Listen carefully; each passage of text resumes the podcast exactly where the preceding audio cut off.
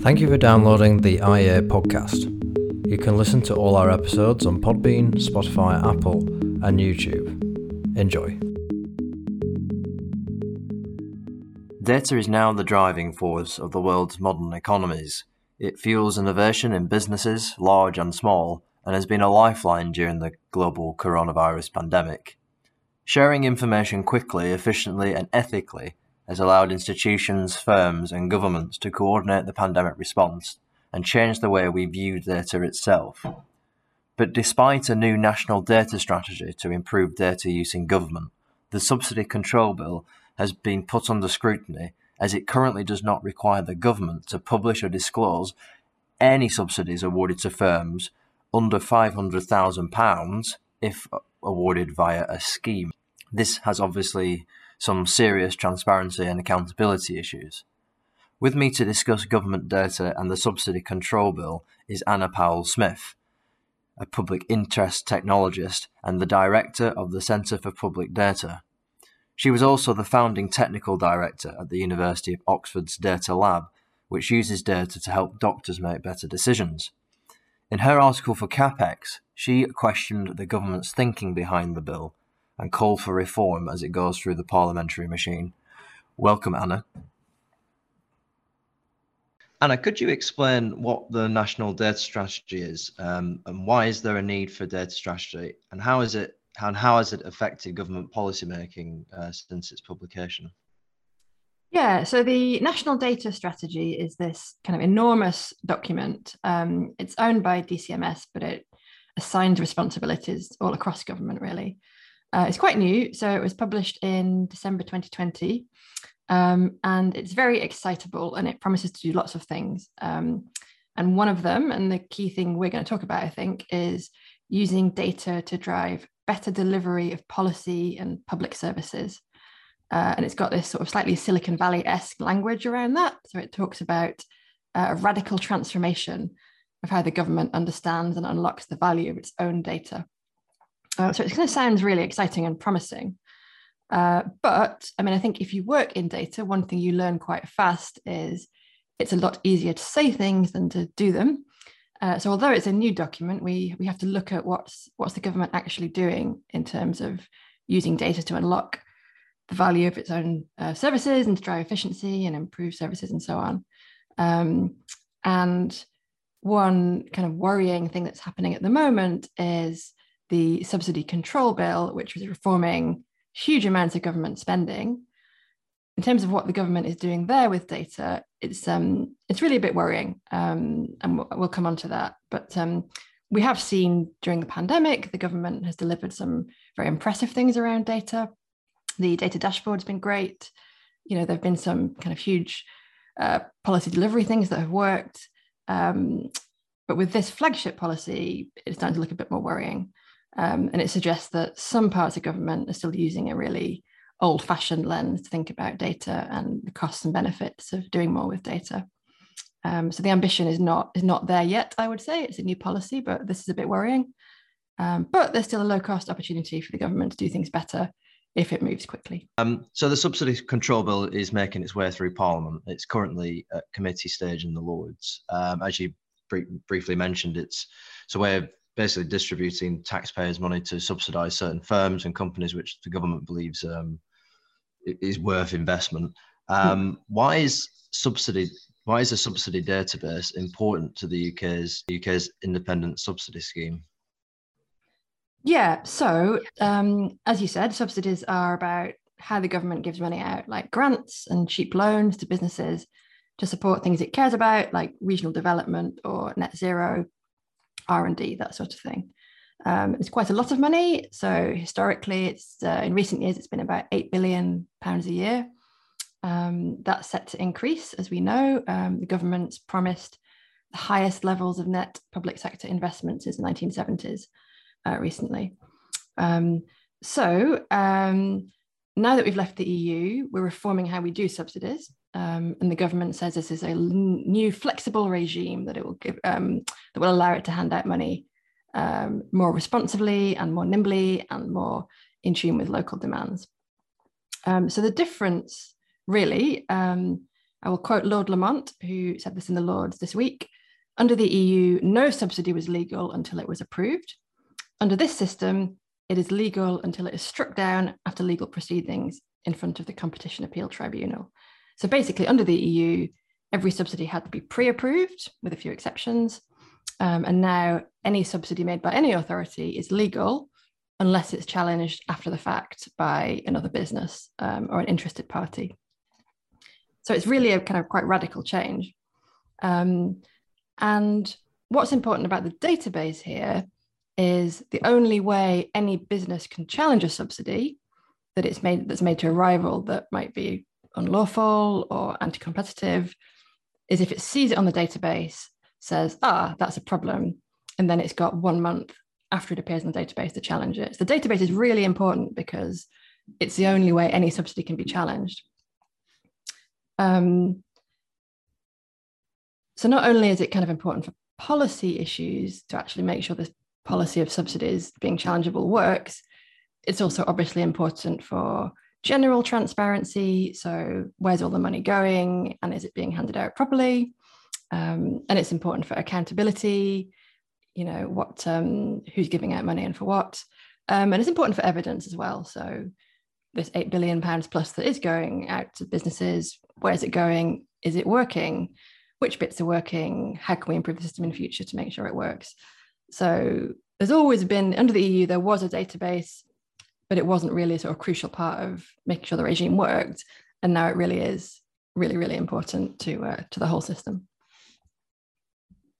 I mean, the main issue that um, that you have under the current provision of the bill that you mentioned in your article for CapX is that masses, mm. masses of subsidies are never going to be published at all. Um, could you explain to our listeners, you know, why is that? Why is that the case? Is there a loophole in the legislation at the moment?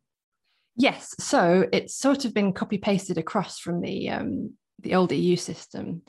Um, so under the EU, subsidies over 500,000 euros were published um, for sort of general transparency purposes. Uh, it was felt to be a good thing that was the case. And under the new bill as it stands, um, any subsidy over £500,000 will be published, um, with the exception that if it's part of a approved scheme and it's under half a million pounds, it won't be published. So an authority can say something like, we want to set up a scheme to, let's say, you know, encourage net zero R&D. And they'll publish that, the fact that scheme exists, but they won't have to publish the actual subsidies they actually award under that scheme on the database. Um, so what that means is they can then hand out subsidies of £499,000 and none of that is public. So none of that, none of those individual subsidies are challengeable. Um, and in, one really important thing to say here is that limit is not cumulative. So there's nothing as it stands to stop a single company being given multiple subsidies of £499,000 over and over again. None of that would ever be published. Um, so the next question obviously is, well, look, you know, maybe there aren't many smaller subsidies. Maybe this isn't a big deal. Um, but actually, we can work out by looking at EU data that of that 8 billion, about half of it typically is smaller subsidies under half a million euros. So it's around 4 billion a year. So what we're talking about is 4 billion a year of subsidies being published, probably more because the whole level is going to go up without anyone seeing publicly where those have gone and without them being challengeable by other businesses who might be a bit uh, a bit disgruntled about their rivals getting large amounts of money. Um, so some, I mean, some of these will potentially be FOIable. Um, there'll be sort of bits of local authority, scattered publication, but they won't be challengeable and they won't be centrally visible for people to see. So in practice, they're likely to be largely not scrutinized at all. And this is, you know, it is pretty worrying, isn't it? That's, uh, that's a lot of money. Absolutely, and of course, um, I'd wonder if you could maybe explain a bit more about how this would affect competition um, of, of, you know, as you mentioned, I think in your article you, you mentioned Professor Stephanie Rickard uh, told MPs um, that public authorities are more likely to follow the principles of the subsidy schemes if if awards are published. You know, um, could you explain a bit more about that and how how it's important that this data is readily available to avoid corruption and cronyism? Yes. Um, so, I mean, publishing publishing more data would have many advantages and very, very few disadvantages. Uh, so, as Professor Rickard pointed out, if you publish everything routinely, it's then a big incentive for authorities to make sure they're following the rules up front. Um, and again, the system at the moment is very reliant on authorities doing the right thing and judging internally that they've done the right thing. And as Professor Rickard points out, well, nobody's marking their homework. But if you know, if, if authorities know that everything they do is going to be scrutinized, that's a big incentive for them to take more care, really. Um, and that's one of the reasons why the Conservative government in the early part of the last decade uh, told local authorities, we want you to publish all spending over £500 um, which is a you know a cheap and straightforward thing to do, and it just means that people are paying a bit more attention to where money's going. Um, so yeah, so there's publishing data has um, you know creates an incentive for authorities to follow the rules.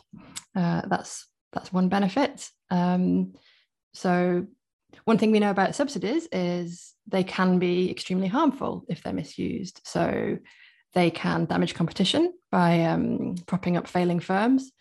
Uh, they can uh, damage competition between sectors. So certain sectors can be propped up for years when they're not competitive.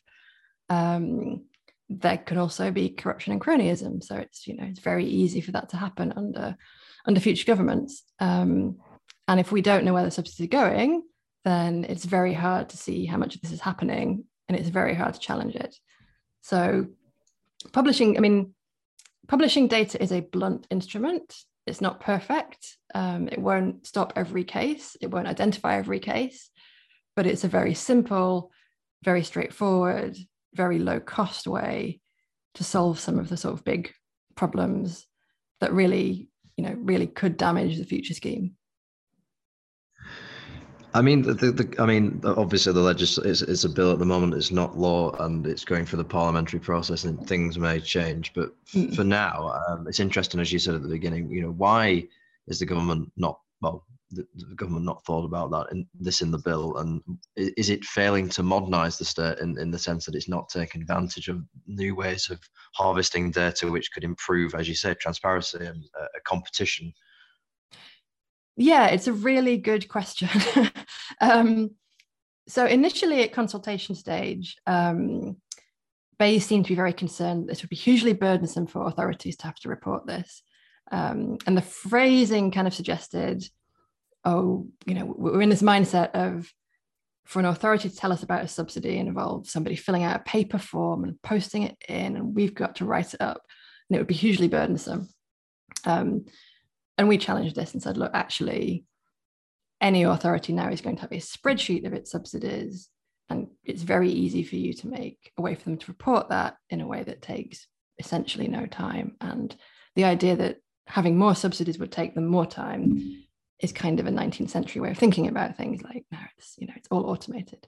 Uh, and actually when the impact assessment later came out uh, i think they'd taken that on board and said yes we actually think if we required authorities to report everything onto our database, the extra cost of that across the whole country would only be £20,000 per year, which I, I, still think is a bit high actually, but, um, but you know, it's a fairly small cost in the context of an £8 billion subsidy scheme um, regime. So what's curious is that although BEIS have now assessed it in a slightly more realistic way and say we think the cost of doing this is only £20,000 per year across the whole of the UK, we still think this cost is too high and we still think the burden on authorities is too great for it to be worth it and proportionate against the possible benefits of doing this, uh, which is which is kind of baffling because you know you've only got to identify one subsidy of twenty thousand pounds that was awarded unlawfully or was harmful for it to outweigh the cost of reporting. So that's kind of strange. Um, and also, what BEIS aren't considering that I think is, you know, again, not 21st century in the way they're thinking about this, is they're not saying what are the benefits of publishing this data and what, you know, what what benefits could it create? Let's forget about the cost for a minute. What, how can it improve the scheme? Um, and that's just not there in, in their thinking. So yes, I think um, I think it's partly a kind of failure to think about data strategically.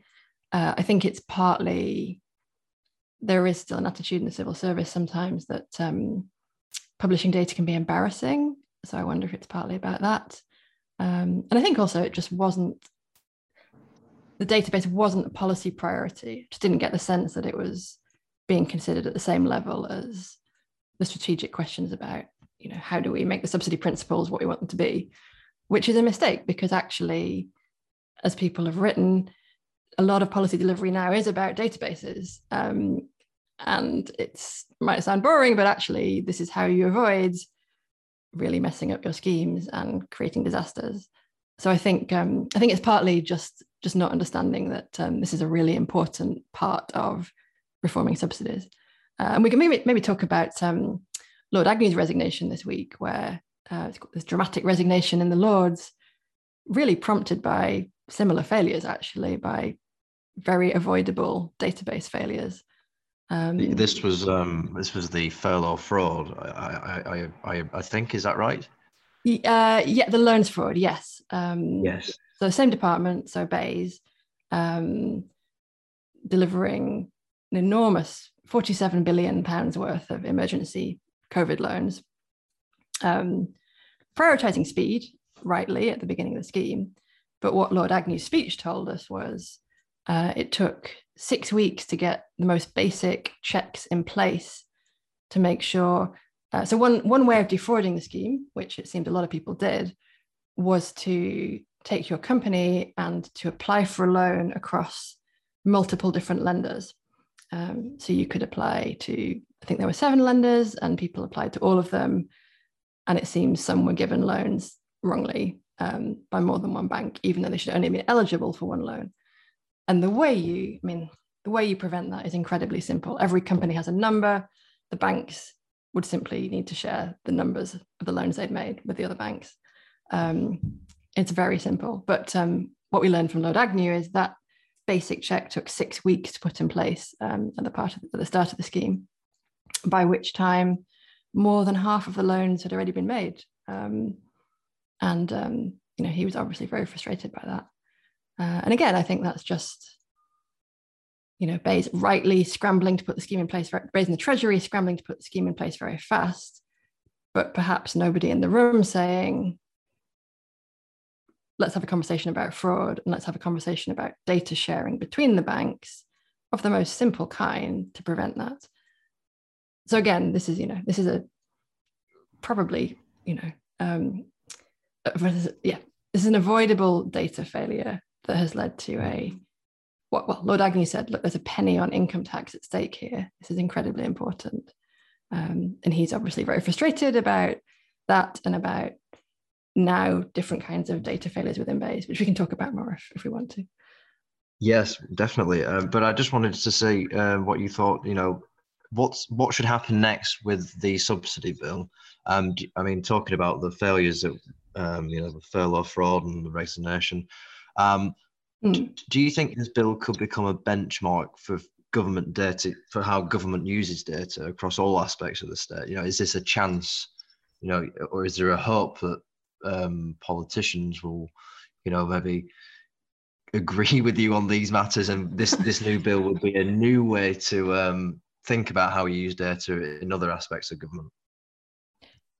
So yes, I mean, in terms of what should happen next, um, the fix is quite simple, um, and the government should amend the bill to make sure that any subsidy over £500 is included in the database, which would mean it would then be challengeable. Um, and it, yes, and it would mean that, um, you know, we have good information on who's getting subsidies for what, and thus whether they're working. And that's a very straightforward amendment. And John Penrose, MP, who is the government's anti corruption champion, uh, introduced this amendment in the Commons with support of um, 12 of his Conservative peers. Um, at the second reading in the Lords, there was lots of lots of support for a measure like this from um, peers from every party, every major party. Um, it's you know it's well supported. It's straightforward to implement. There's really no reason not to do it. Um, the other thing that would be good to see would be timely publication. So at the moment, authorities have up to six months to put a subsidy on the database, which is, you know, in the modern world, again, is just ridiculously slow. Um, but conversely, once it appears, businesses only have one month to challenge it. So it's very asymmetric in terms of the burden it puts on businesses versus um, public authorities. So yeah, again, we'd like to see that be much, much faster and much more real time in terms of reporting. So that is very straightforward to do. Government itself says it would only cost £20,000. It's um, well supported, lots of witnesses at committee stage, we're kind of exercised about transparency, lots of experts. Um, this measure has backing from everybody from Transparency International to the Taxpayers Alliance. Um, you know, huge spectrum of support. Uh, it's really very straightforward to do. Um, and in terms of is the bill, you know, uh, a benchmark? I mean, I think it is because it's a test for the government of you're making these promises about using data to transform efficiency in public services. This is one of your flagship policies. This is something you want to transform, you want to spend more money, you want to make a huge change, you want to take the opportunities of Brexit. If you're going to do that, let's um, let's think about the role data and evidence plays in that, um, and let's do this very simple change to deliver on that on that promise. Um, and really, the government should think about this as an opportunity, not as a as a cost. So yeah, I think it's a test. Can can the government make this very simple, straightforward change to do what it says it wants to do on data? Or actually, is the inertia, is the resistance in the civil service still too great? It's it's a challenge. Yeah, we look forward to maybe seeing some changes um, and, and, follow that bill closely. Um, but uh, in your opinion, um, mm. how else could data improve public services and the operation of the state in people's lives uh, and the econ the wider economy. We've just spoken about one bill mm. which is concerned with subsidies, but surely there's there's there's loads of areas where we could improve the way we harness data and and use it to make cost efficiencies and savings. Yes, though, yes, absolutely, and the government is right that it's a huge opportunity.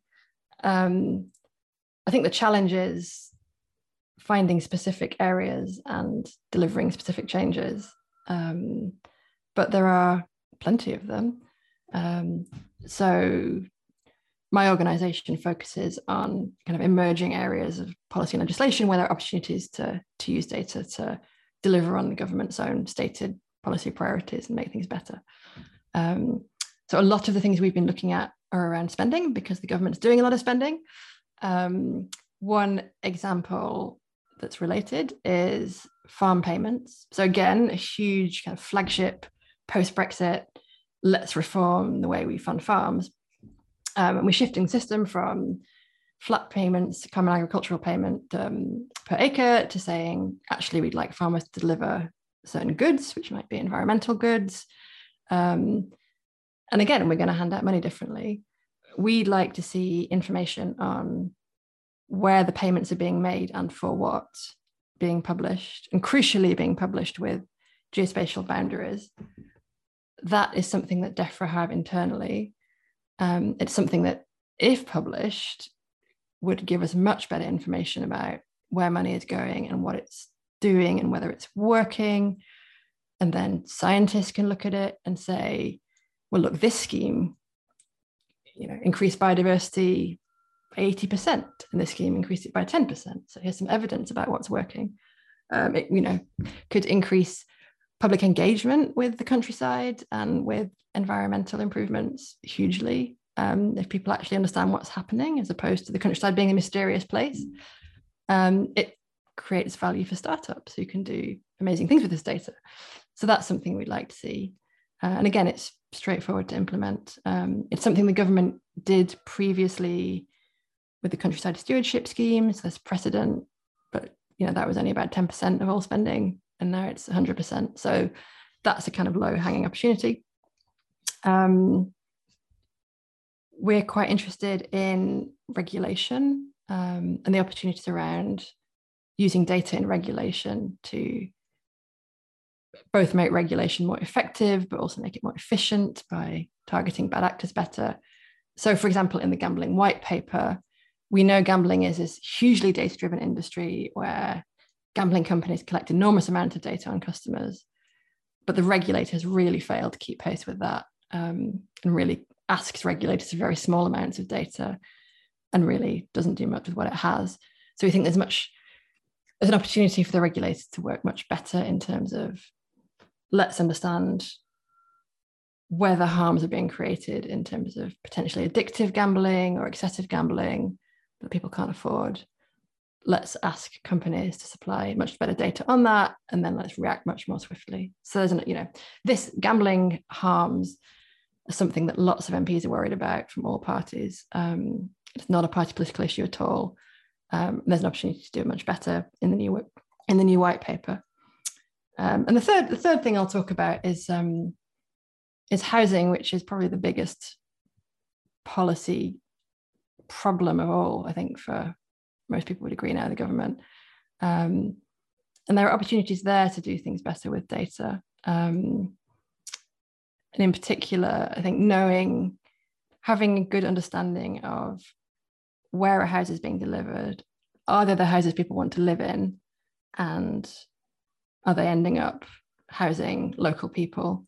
Uh, and that's fundamentally a data problem, right? It's fundamentally joining up planning data with data on build quality, with data on sales and occupation. But those are those data sets are held by different people in different places, and joining them up is not trivial. But if the government could do that, it would have a much better sense of what's working, where, and how. Uh, so that's a more complex opportunity. It's more difficult than spending, but it's um it's a big one. It's a big opportunity. I mean, that, that's quite interesting um, because um, I'm sure many myself and listeners, you know, you talk about data a lot and um, don't mm. really, you know, see the tangible link between a lot of like these policy areas and and using that data. I just wonder, mm. um, as a follow up question, um, it, data protection acts and and and you know protections on you know people accessing information. Mm. Uh, we're not really spoke about too much of about personal data, but I just wondered, in, obviously, um, in your professional opinion, is is is are we are we too strict about protecting data? Is that hampering, you know, um, our ability to, you know, um, learn more and have more information, or um, or or is data protection not strict enough? um, I think the government's view is that it has sometimes been too strict, and part of the role of the new information commissioner will be to rebalance some of that. I think. Um, I think what what I would say is that it's not always consistently applied, um, and data protection can sometimes be used by authorities as a way to avoid sharing information. Uh, I, said, I would say the bigger problem as how do you get authorities to share information when doing so for that individual authority creates only costs and problems when for society it's hugely beneficial. Uh, and actually for ministers you know who want to achieve wins it can be very beneficial. But within the department sharing the data only creates costs and problems. How do you incentivize civil servants in departments to share data? That's that's the big challenge. I mean we saw in the early days of the pandemic we saw data protection being used as an excuse really to not share data um, with local authorities um, and this was despite the, the kind of relevant authorities in the nhs and in the ico's office very early on had said there's a pandemic on share data as you need to to save lives. It's not a problem. Um, we still saw authorities refusing to share.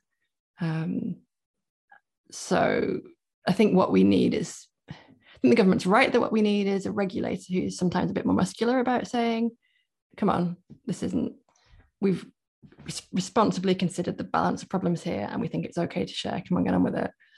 Um, but also is prepared to intervene in cases where there are genuine harms being done.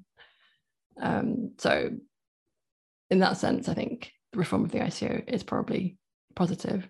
Um, but yeah, the bigger the bigger challenge and the bigger failures for me tend to be about not sharing data enough where there's an opportunity to do so.